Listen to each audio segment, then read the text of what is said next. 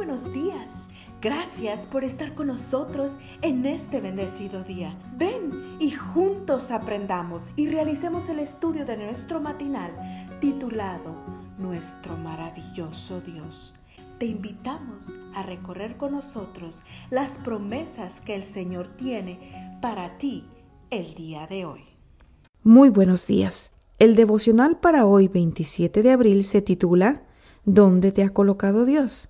Y la lectura bíblica la encontramos en Segunda de Reyes capítulo 5 versículo 15 y dice, Ahora conozco que no hay Dios en toda la tierra sino en Israel.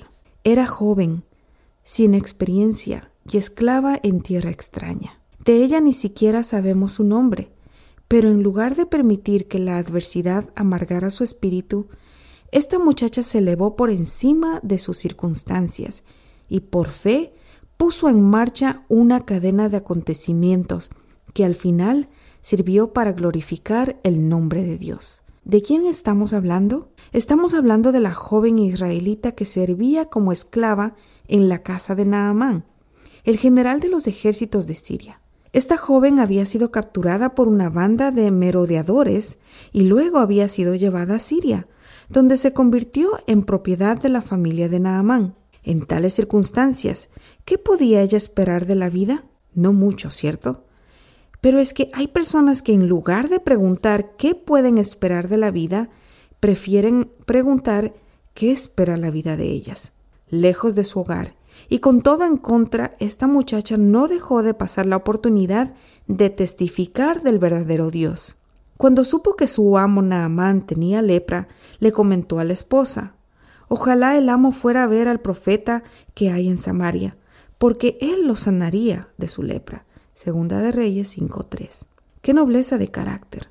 En lugar de desear mal a su amo, del cual era sierva, esta joven se preocupó por su bienestar, y en lugar de renegar de su fe por ser esclava en tierra extraña, mantuvo firme su lealtad al Dios de Israel y a su profeta. El resultado de su corto pero efectivo testimonio hizo que nuevamente brillara la luz de la esperanza en el corazón de Naamán. Tan sorprendente como lo anterior es que Naamán aceptara la sugerencia de la joven, en el sentido de acudir a Eliseo, el profeta de Dios en Samaria.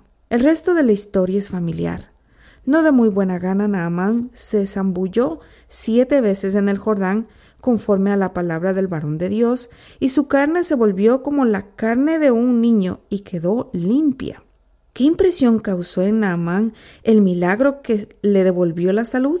Nuestro versículo para hoy nos responde, Ahora conozco, dijo Naamán a Eliseo, que no hay Dios en toda la tierra sino en Israel.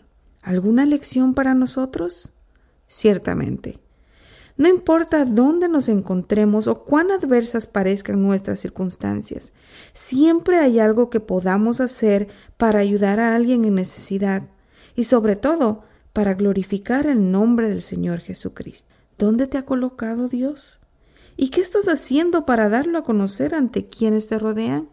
Oremos. Padre Celestial, Hoy quiero aprovechar la oportunidad que este día me proporciona para glorificar tu santo nombre donde quiera me encuentre. Quiero que otros sepan que además de poderoso, eres un Dios infinitamente amante y misericordioso. Que tengan un bendecido día. Cada día gracias. Gracias Dios por darnos la tranquilidad necesaria